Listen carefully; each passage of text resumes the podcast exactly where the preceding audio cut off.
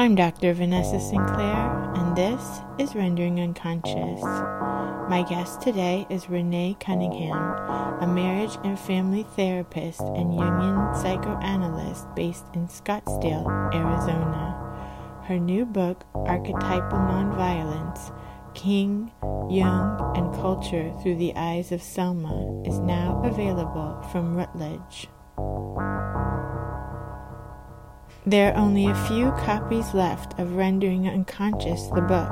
Rendering Unconscious Psychoanalytic Perspectives, Politics, and Poetry is on sale now at trapart.net for only $12. Visit trapart.net, T R A P A R T dot net.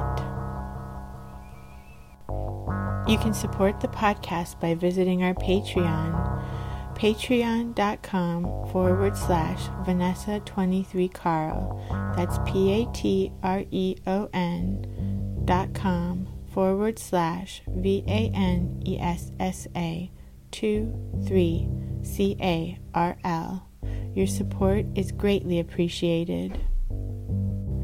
Links to everything can be found in the text accompanying this episode.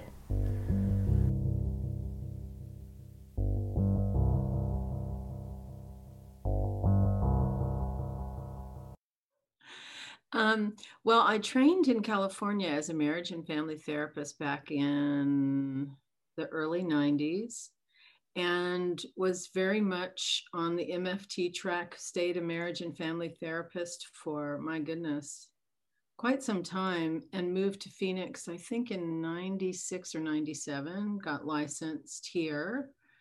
Um, and I got into uh, Jungian analysis, I look for a Jungian in particular because when I lived in LA, I was in um, analysis with someone there, but it was maybe six months and then I had to move.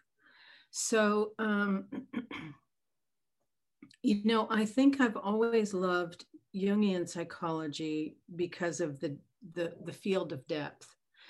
Um, and I could I could always say, well, theoretically it fit me, but I don't think that's really um, a real genuine answer. The truth is, um, I have had a lot of loss in my life, and um, not unlike most people, um, that loss uh, affects us deeply, or those losses affect us deeply. And I have been and was in search of meaning from a young age.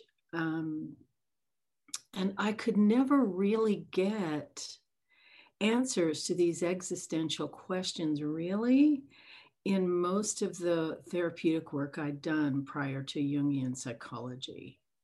It felt to me like there was always a piece missing that someone didn't quite seem to understand about me or within my own suffering. I, ch- I couldn't get it hooked up.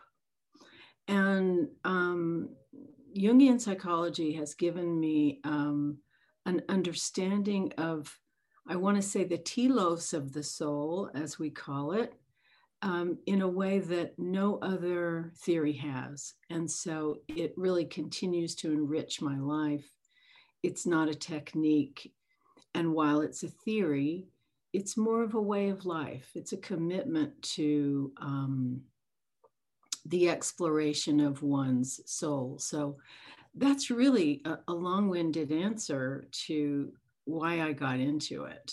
And um, I think within the first couple of analytic sessions, I had this feeling of completeness that I was in the right place that I had not had before.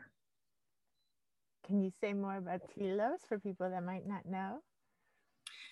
Well, telos is like um, an understanding of, a, of an inner order to oneself and a greater connection to the outer world as well. So, the telos of the soul is an organic process of kind of uh, one's spiritual side, the spiritual side of the personality, and the process of it coming forward in someone, coming out, and then traveling down and connecting within a person in such a way that they feel um, embedded in their life. They feel as if they, there's meaning, there's purpose, there is some particular higher order uh, to the personality and the individual.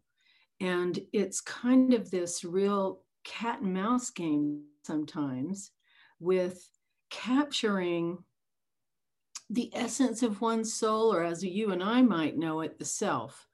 And of course, the self for Jungians is a little bit different than uh, the psychoanalytic school.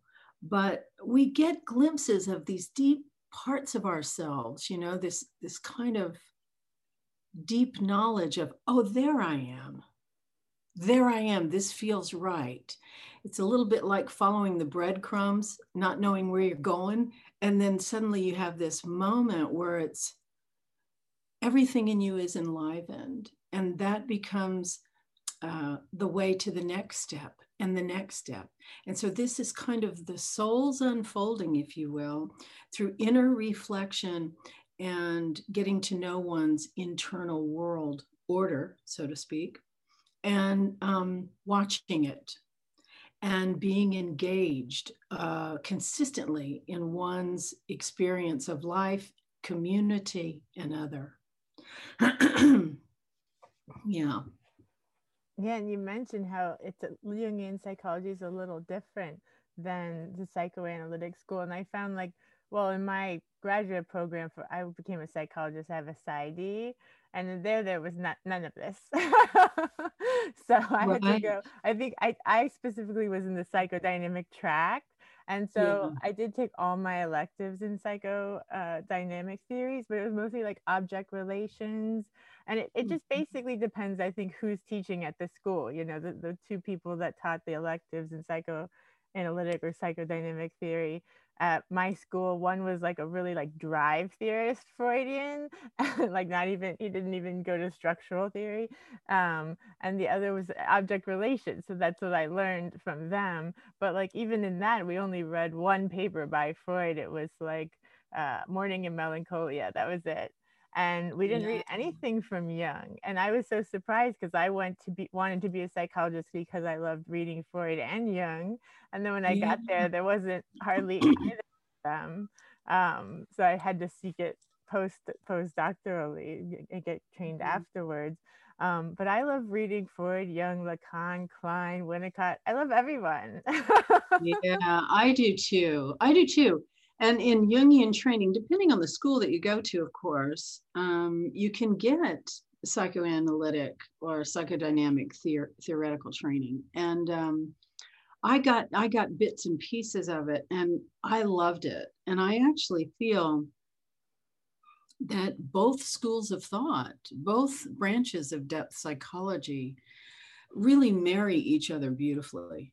I mean, there's nobody that grasps the inner world of the baby, I think, better than Winnicott. And uh, of course, Jung was very much focused on the individuation process, which during his time took place mostly in the later stages of life. But if you look at both of the schools, you've got this beautiful uh, psychodynamic theory or psychoanalytic theory that goes from birth through life or through through primarily you know uh, adulthood and then jung picks it up and moves moves further out into the cosmic states of the of the psychic experience psychological uh, wellness. So holding both is really beautiful. It's like looking at a multifaceted diamond you know and um, there are often exchanges of different words that sometimes can seem as if they are actually the same meaning. Uh, so I love the um, I love where we are today in psychology because I, I, I hope that we're moving more towards an integrated depth psychological field where, where we can really hold both of this as a almost a an image of the whole. Yeah. That would be ideal. I think yeah. I think because um, one of my one of my professors in school he was very eclectic in that way i actually tr- like worked with him in a hospital setting doing consultation liaison so it's basically like if people were in the hospital not in the mental health area but just for regular medical illnesses and if their primary physician thought they were a little more depressed or anxious than usual for being in the hospital they would call the psychologist and we would go visit them like in their room while they were in the hospital if they were there for a couple of weeks or whatever and just check in and see how they were doing so even though we were doing this very like behavioral kind of supportive work the the professor i was working with was very psychodynamically inclined and he was actually trained as an analyst when my school used to train analysts long ago which they don't anymore mm-hmm.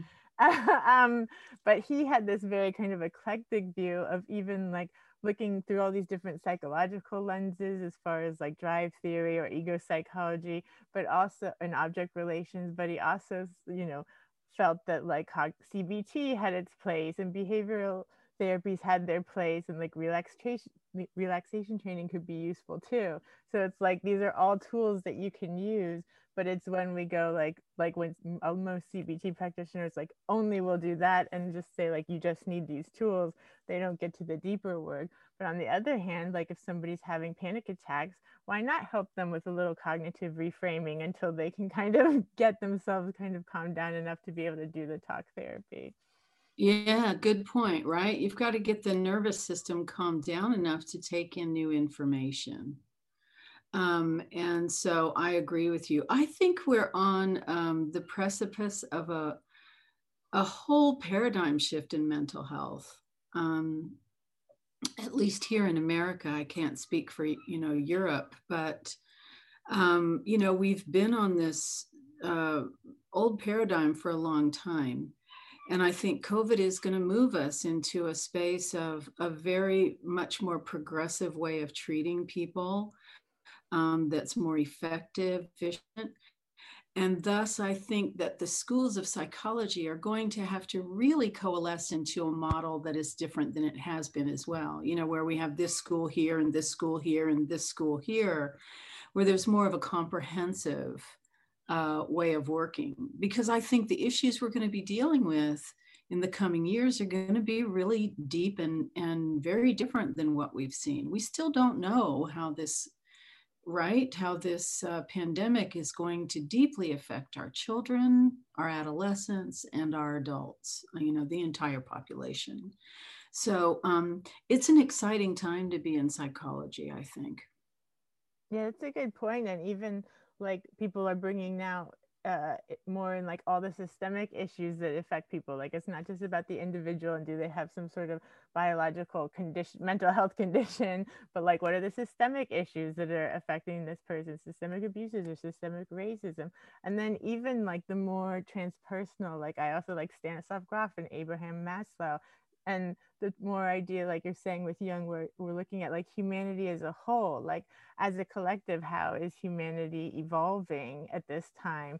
And like looking at us on a global scale because now now we're more than ever like a global community where everything we do affects everybody else on the planet. So kind of yeah. looking at us like in a holistic sense in that way as well.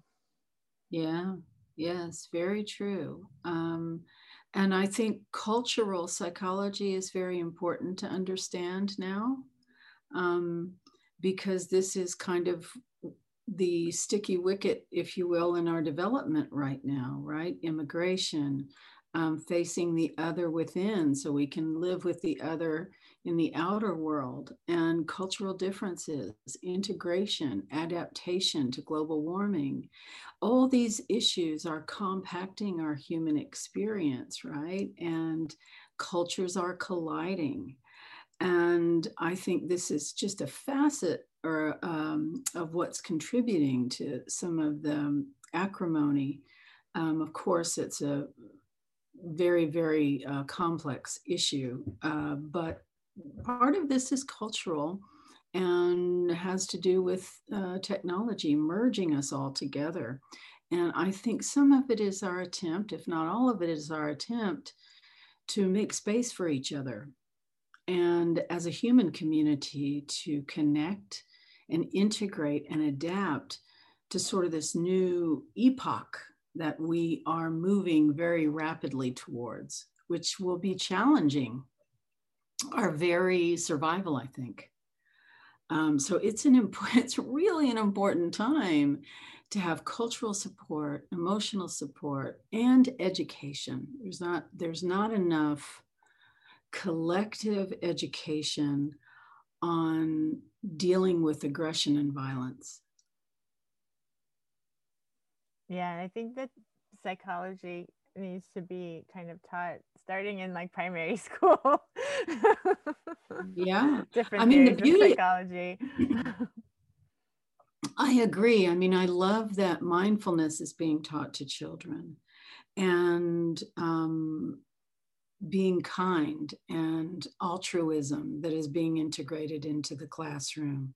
That's really wonderful, you know. Um, but I know here in America, at least how I grew up and growing up in the 60s, which is where my book takes off.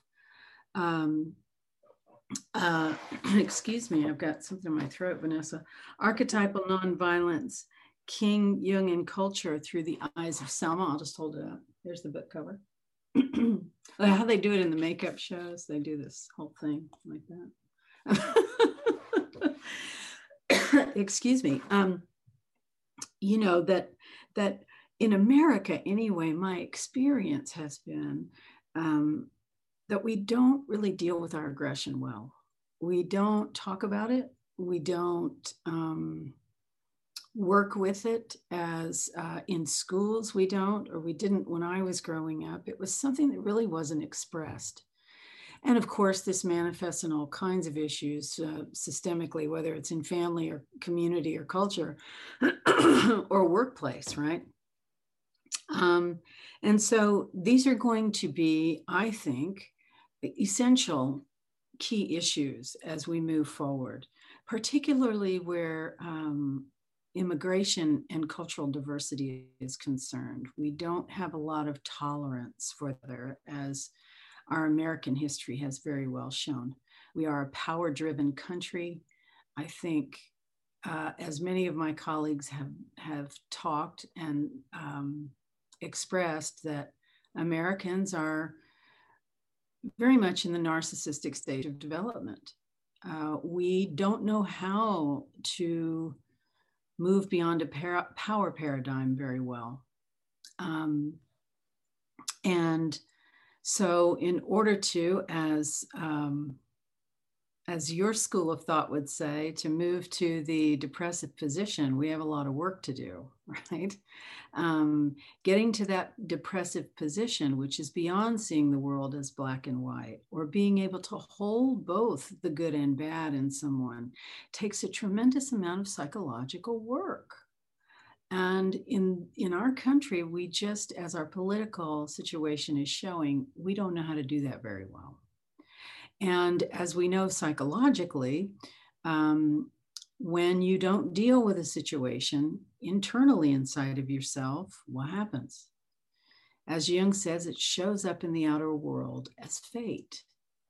And so these issues continue to wash through our nation as if in a washing machine over and over and over again as a breadcrumb, if you will, or a very huge um, wound that we simply must begin addressing if we're to become a more conscious nation and a more conscious world.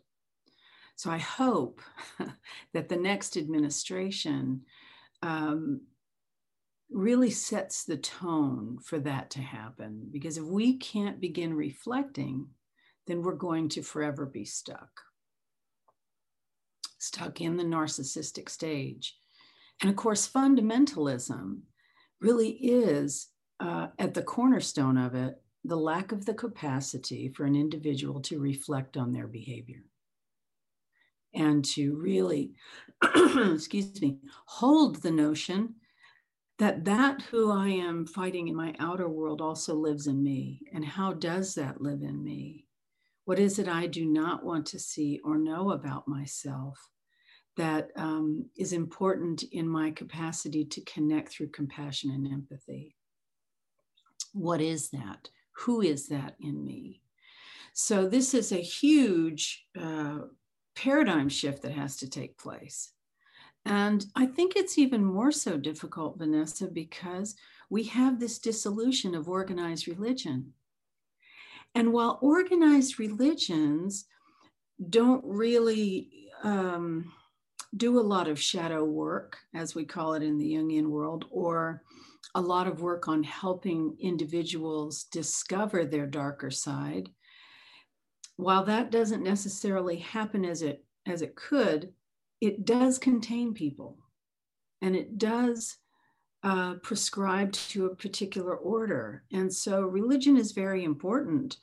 Um, and with the dissolution of this in numbers, as we're seeing, people are really hungry for a way of life that provides meaning, uh, holds one accountable for their behavior, and guides them to um, a connection to the greater good for the, for the for the duration of their life.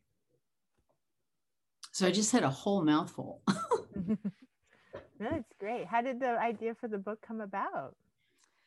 Well, um, the book is, as art is, a very interesting process, right? I mean, it's really, you know, it's, um, I would say it's the story of my own life in a way. And while I don't talk about myself personally in the book, I give examples of growing up in the deep South in Alabama during the civil rights movement. And it was a profoundly impactful time for me as a little girl. I think I moved to Alabama when I was um, two and lived there until I was 12. Mm. And my dad was a military officer and you know, normally Vanessa went as a military kid, you're moving every two years. Every 18 months, you get stationed somewhere else. But my father had entered flight school in um, the early 60s. And just about this time, of course, the troops were beginning to go to Vietnam. And so we moved off base into this very small town in Alabama, and he finished training and then served two tours in Vietnam. And um, so there was quite there were quite a few years, ten in total, that we lived there. So during this time, um, the civil rights movement was in the, you know, it was uh, cooking pretty pretty hot, um, and I had experiences in my own analytic work that I could not make sense of. And, um, you know, how these things happen, right? Memories and fragments and all these images were coming up. And for some, for personal reasons that I now know why, I, um, I was captivated by Martin Luther King Jr. I mean, captivated by the beauty of his voice, the messages that he was sending out through the television and the marches and the, the um, demonstrations that we could see it made he made sense to me of a very chaotic existence which made no sense to me. So when your father goes away to the vietnam war and it's not really explained and you don't get 24 hour imagery and pictures and reports, a child makes all kinds of things about that. And um, it was a tremendous time for me at about five years old. It was the first time he went away. It was very traumatic. And around me, of course, were the civil rights, you know, movement uh, in the state that I lived in. So the air itself was highly charged. And of course, racism was at its peak in that time, and uh, or the should we say the rebellion against it, thankfully. And I could feel that too. And as a little kid, this conflu- con- confluence of loss and violence and this magnetic tension in the air of fear and uncertainty uh, caused caused what I believe now was really a pretty significant depression. even at six. He went away at five, came back at six and a half, left again when I was seven and a half, and was gone till I was like nine. So the first time he left, it was a very significant impact, had a very significant impact on me. And in 2013, I think it was, I was studying for my um, dissertation or my thesis for what I was going to write about um, when I graduated or in order to graduate. And we had a conference in Birmingham. And I thought, oh my God, I could go back home. And I can see now where all these pieces, you know, perhaps fit together. And so I made a decision to rent a car and go down to this town that I grew up in at least maybe three days before the conference started. And on the way down there, I had, I was just very steeply, I was, I was just steeping in the feelings, you know. And I had this moment where I thought, I have to write about Selma and then I thought, Selma, I don't even really remember Selma. I'm having this inner dialogue. I don't, I, I don't remember that much about it. And sure you do. Just, you know, let's let's go and let's look this up, right? And so I drove through Selma and I stopped in Selma. I rode around the town.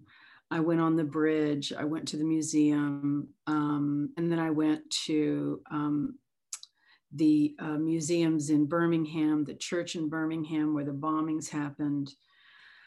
Um, and on my way down to this town I grew up in, I thought, you know, I'm going to look this up when I get to the hotel.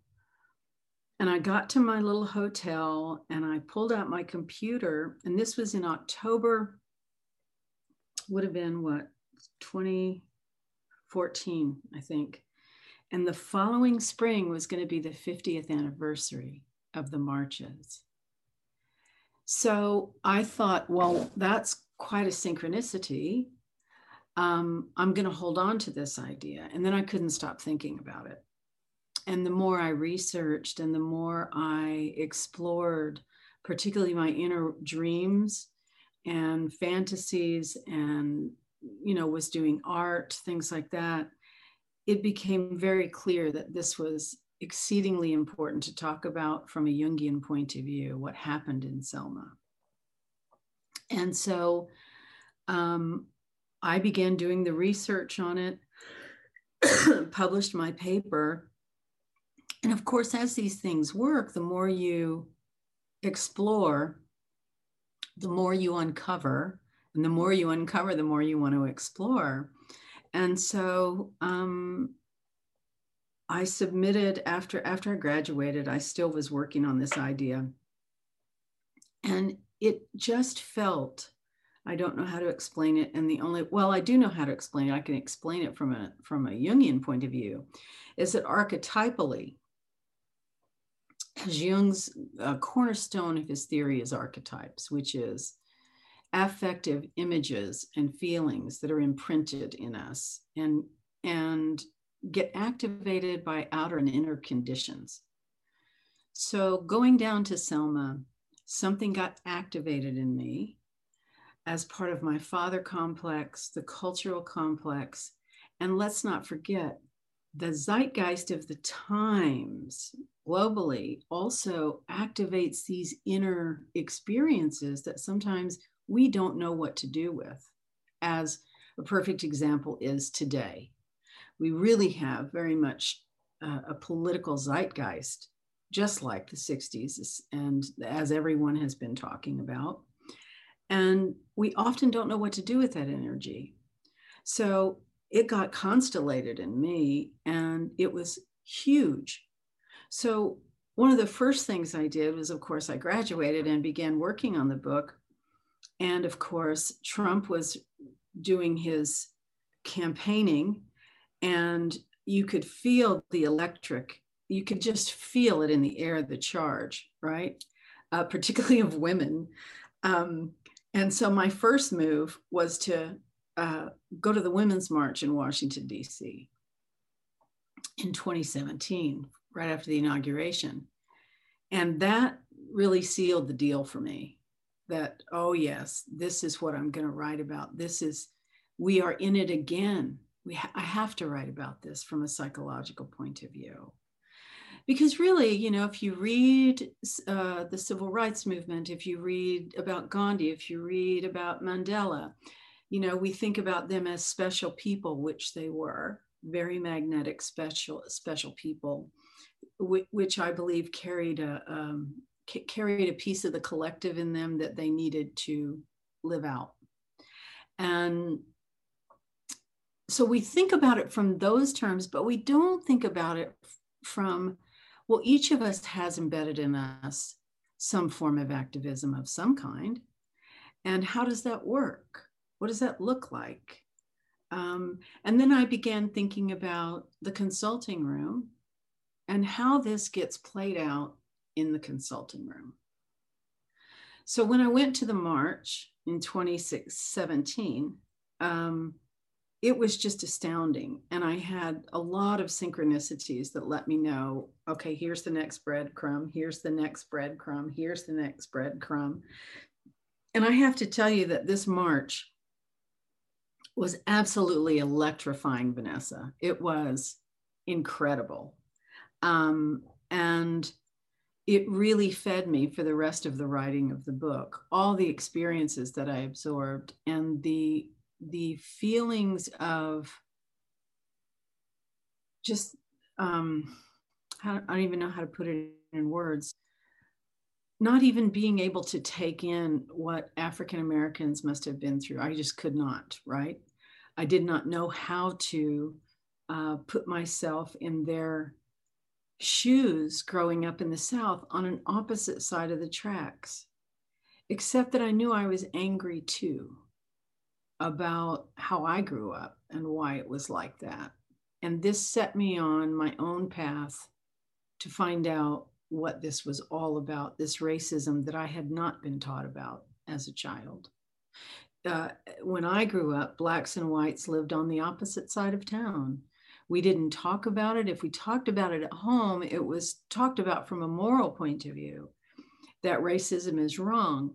But from a child's perspective, that doesn't make any sense. We don't know what that means. Why did it happen? What's the root of it? Uh, how do we fit in, right?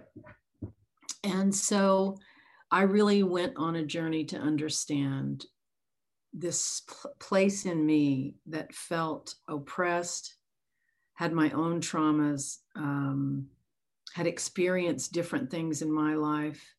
Uh, in my 20s, I fell in love with an African American man and experienced on, on my side uh, rejection from family. Um, you know, socially, it was there were places we would go together where we weren't accepted.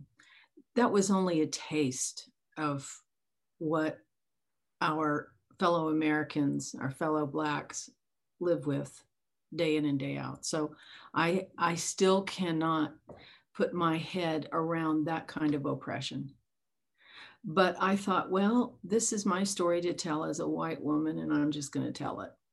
So I started with the march, and uh, I had all kinds of experiences after that that were quite remarkable that let me know uh, I was on the right track and to just keep writing and write from a Jungian point of view about what's going on in the culture today and what actually happened on that bridge in Selma that changed for just a moment in time racism uh, for the greater good and the passing of the 65 Voting Rights Act. So the book is really about the psychological process of consciousness from a cultural point of view. How do we develop as a culture? And Selma aptly demonstrates this, I believe. Can you say a little bit more about that? Yeah. Um, so Selma is just a magnificent story. And it is, I believe, a sacred story because symbolically, right? As analysts, we're always watching the symbol making process, meaning where is the patient psyche wanting to go? What is the unconscious pointing to them and their self pointing towards that they are stuck in and cannot get to? Well, as a nation, historically, this happens in America. We remain regressed and stuck in our capacity to be more formally connected and more interrelational with our fellow man because of lack of reflection and racism as our core wound. So, racism is our core wound, colonization earlier than that with Native Americans, right?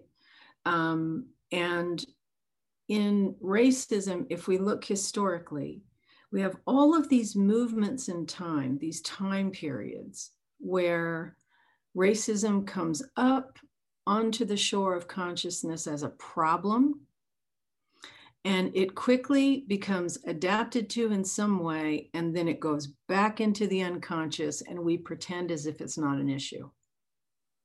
Right? So we had in the civil rights movement what happened is um, after world war ii um, a lot of the marginalized or oppressed women as well. So, women, African American men, the Tuskegee Airmen is a good example of really incredible men who had participated in World War II. Uh, the women um, also participated for the first time in mass in the workforce. And so all these people that had these traditional traditional roles and oppressed roles and marginalized roles like the African American um, were uh, finally able to participate in the American experience because we needed them. But then the men come home from war and, and, and everyone who participated, the oppressed are told to go back to their old roles. Well, they don't want to do that. So what had been percolating in the unconscious started coming up in these little fires everywhere in the collective. So, for instance, in the 1940s, African, um, excuse me, in, in the 1940s, um, nonviolence really began then. Um, with people like Bayard Rustin and C.T. Vivian and um, Diane Nash, and amongst many, many, many other Blacks, began these counter sit ins, highway, high, uh, riding on buses on the highway, um, they did all of these incredible nonviolent trainings and began challenging the underpinnings of racism in the deep south. So here we have something starts to bubble up. Okay, this is what happens, as we know, with individual psychological development. A person gets a taste of who they are whether that's in college, whether it's in high school, whether it's in elementary school. It's usually they get a taste of who they are through opposition. Somebody tells them no, and somebody tells them no too often, or trauma results from oppression. And they may get a taste of their goodness. They may get a taste of their well of who they really are by busting through developmental milestones, or sometimes it's enforced in trauma and crisis and they discover that they're not as bad as they think they are, that actually they've been held down. And then what you get is the activation and the motive and the, and the forward momentum of psychic processes pushing this person towards development. So they may come into analysis saying, I've had enough of this mother in law. I'm done with this husband and his oppression. I'm not going to put up with my neighbor doing this to me. I'm busting out of this job, right? And we know that you can't just leave a job without knowing why you're leaving a job and how are you participating in this problem, right? And so they go on sort of this uh, activism movement in analysis. And the analyst's job is to be with them as they go on this journey. And it usually begins with a march. They've had it right? And they throw down the gauntlet and they've been in exile and they're on their way to find their new home. And this is what happened in civil rights. And the men and women of, of the civil rights movement um, are just incredible individuals. In this is my opinion, with their own shadows, thankfully, their own issues, their own divisions, their own interpersonal stuff. But united, they went on a movement that they trained themselves for for quite some time. They didn't just gather and go, they knew what they were doing. And so by the time these marches start really percolating, Martin Luther King uh, comes into the image here as this freshly minted 27 year old Southern Baptist minister um, who had just graduated with his PhD the year before, freshly married. He's very intent on raising his family. And Rosa Parks decides she's not going to sit down on the bus. And uh, King himself comes from a family of ministers and activists. And he very much believes you don't just go to church on Sunday. This is not how we do it in our community. We are oppressed people who deserve to have a life. And so his he had his Christian doctrine and his Christian philosophy in the underpinnings of nonviolent movements that he integrated into nonviolence uh, by the inspiration of Gandhi's work. And so King gets his first shot at nonviolence in, in uh, Montgomery in the bus boycotts of 63, I believe. And these bring uh, the um, Civil Rights Act of 64 into being. He gets the um, Nobel Peace Prize in the fall of 64. And actually, I take that back. The bus, the bus movement was in 55. Uh, he has a quiet period of about six years but he begins planning and strategizing what they're going to do next for for um, gaining rights for the African American. So he does get his um, Nobel Peace Prize. He gets invited to Selma for the voting rights demonstration, and he always said, and this doesn't apply just to blacks. If we don't have the right to participate psychologically, emotionally, and spiritually in the very environment that we grow up in, we will never grow up. We're doomed. So for him, the Voting Rights Act was the pivotal point, no matter what our history said, to Blacks getting a fair shot at the American experience. And I think this was just an incredible confluence of determination, uh, transgenerational trauma for African Americans, um, and motivation to change it. And they were not going to move off the dime till it happened. So Selma was where it all happened. And it was very strategic, it was very well planned.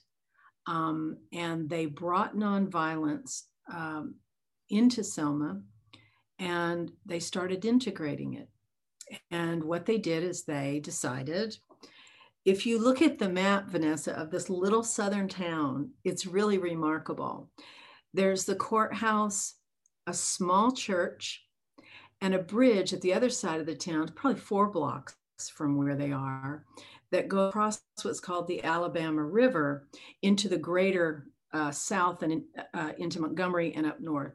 And so he decides okay, every voting rights day, we're going over to the courthouse, we're going to protest, and here's how we're going to do it. And they would strategize. And their goal uh, was to get the town's sheriff really angry and get him to act like a racist in front of the cameras. And then the cameras would broadcast out to the nation racism and what it looks like. And so it was this in your face uh, recreation or enactment of reality that they experienced for hundreds of years. So this happens in analysis, right? We sit with our patients and they project and they swear that we are the problem. And what happens? There's an there's an enactment of the trauma And then comes the alchemical process of shining the mirror and going, Are you sure it's me? right? Are you sure this is me? Or are you acting towards me how you accuse everyone else of acting towards you? And then you get a moment of insight like, oh my God, I do do that, don't I? Now, that doesn't come easily, and it often doesn't, sometimes doesn't come for years, the more complex the trauma is, right? But on a collective level, this is what started happening. The cameras reflected it, people started talking about it.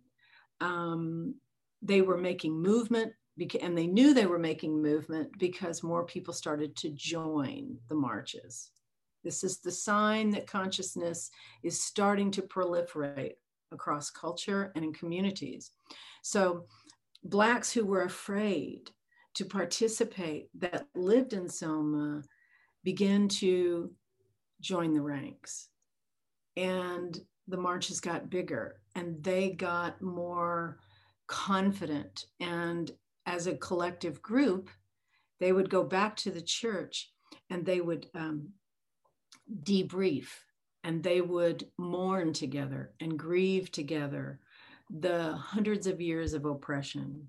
And they would train and they would get inspired by King's sermons and C.T. Vivian's sermons and um, these other magnificent um, ministers that were alongside him, Ralph, Ralph Abernathy, and goes on and on. Uh, but this gave them strength to do the next march and the next march and the next march. And this nonviolent tension was very difficult because the collective aggression started to percolate. And they had to refuse violence in the face of being an oppressor. How hard would that be? Right? Getting sucked back into an old pattern and you refuse the pattern.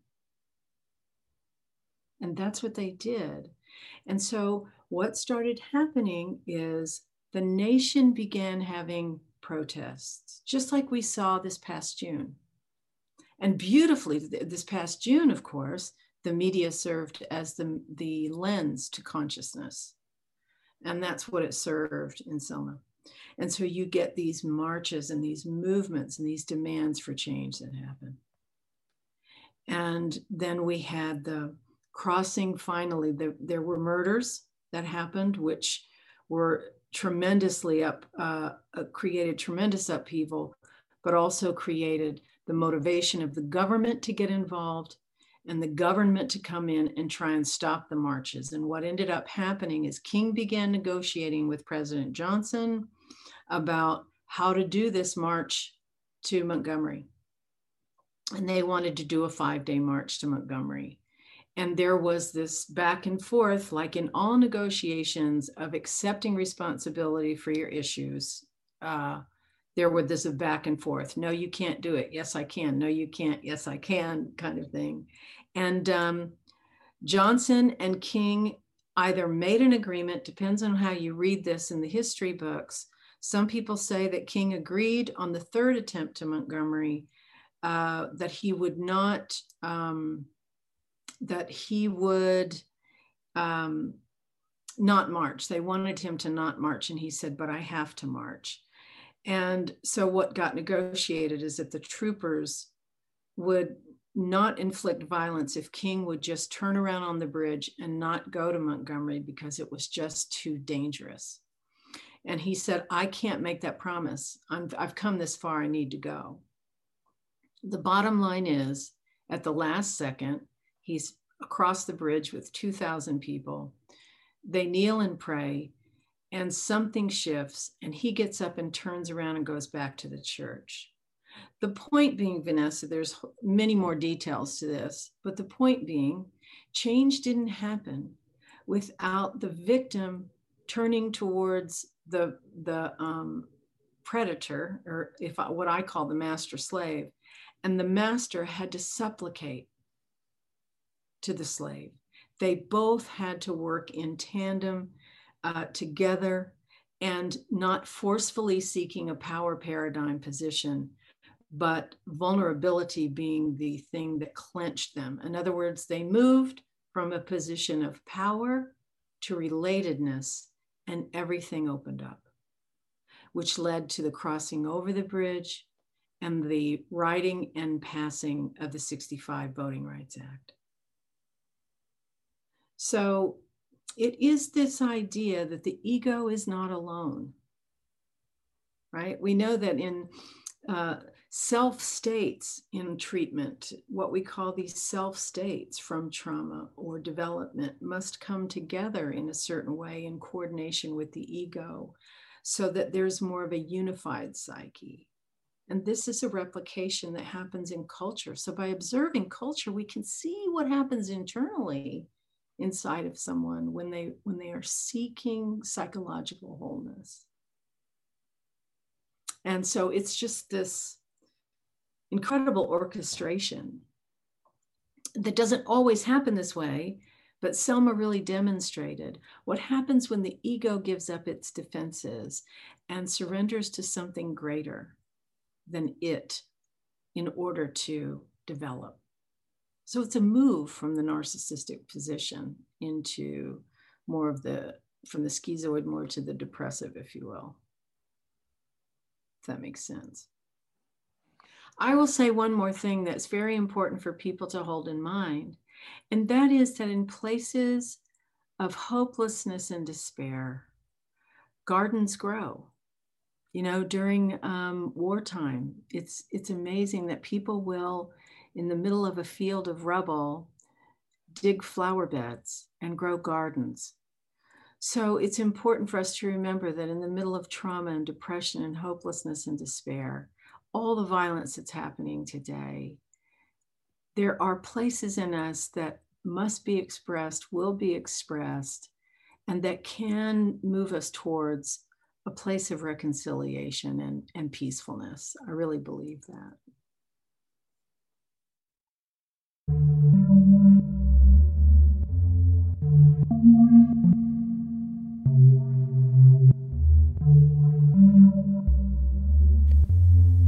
Thank you for listening to Rendering Unconscious. You've just heard a discussion with Renee Cunningham.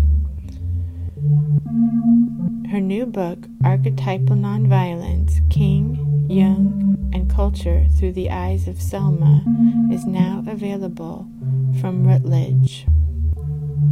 For more, you can visit her website, reneecunningham.net.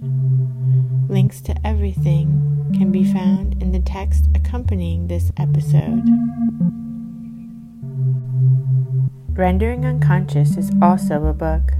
Rendering Unconscious, Psychoanalytic Perspectives, Politics, and Poetry. From Trapart Books, 2019.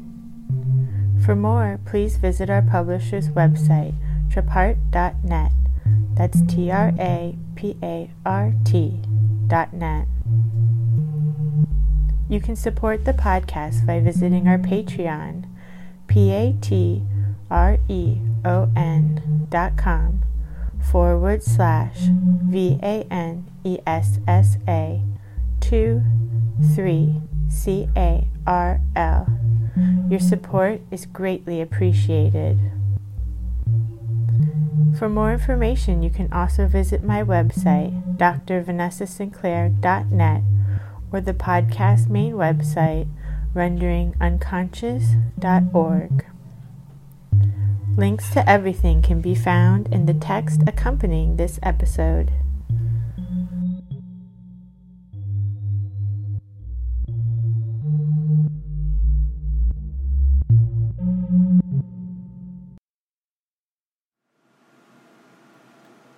Waiting, waiting, waiting.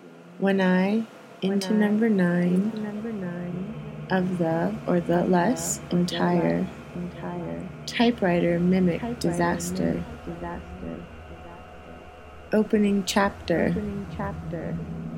The writing machine, like those of uh, a do it yourself, fear of restrooms, is to life. head slightly. He is. In the past The senses. was the tear vile, perception as, the painter's technique, in his powers, swinging back society to close, with safe. Satan glued into your, I dare you, into me, I know you. joint efforts, Pray, originally ground almost signal backwards on my idea of regression. Of brainstorming. in his powers, Might be, Europe and North America, we that may, allowed for contact we between may, we may, defining data as its resistance to definition. new dimension, Might be, we may, gambling scenes, but it is. New dimension, light my, gambling scenes, light my fire. unconsciously, After all, forces, one, as discussed, just smart, sickly thing to mend, is the resting, cut, waiting, the grand highway, once, thus bringing his work, the Dadas allowed for. Opening chapter, constant internal observations and head slightly, waiting provided, and their intersection, new forms, the particles. relationships, In 1913, to sound, despite that led, sight, and then he would turn his. the daughter, The Dada is allowed for. organism, In dreams, I talk with you. sexuality, In your dreams, last, physical level, the, into, constant internal, with all the tentacles, the people who, Particles. the daughter, tentacles, movement is, itself, kinesthetic, of the got my, into number nine, light my fire, typewriter mimic, swinging back. sickly thin, In the past was the tear vial, to mend, the painter's technique, is the cut, opening chapter, unconsciously, organism from the every level, inherit, business of life, sexuality and computed thus, one eye into number nine of the, less the entire the inherent nature of words, disaster, as discussed, close, cut up's forces, safe, is the cut, I dare you, sickly thin, I know you, against the rock, clarifies their formal fade out, debate as to the exact now is blessed. backwards on my idea of regression. He would turn his, in his powers. In dreams, pray. I talk with you, almost. In your dreams last, into me the into, joint efforts and then, new dimension despite, Vanessa but there is, uh, there is, uh,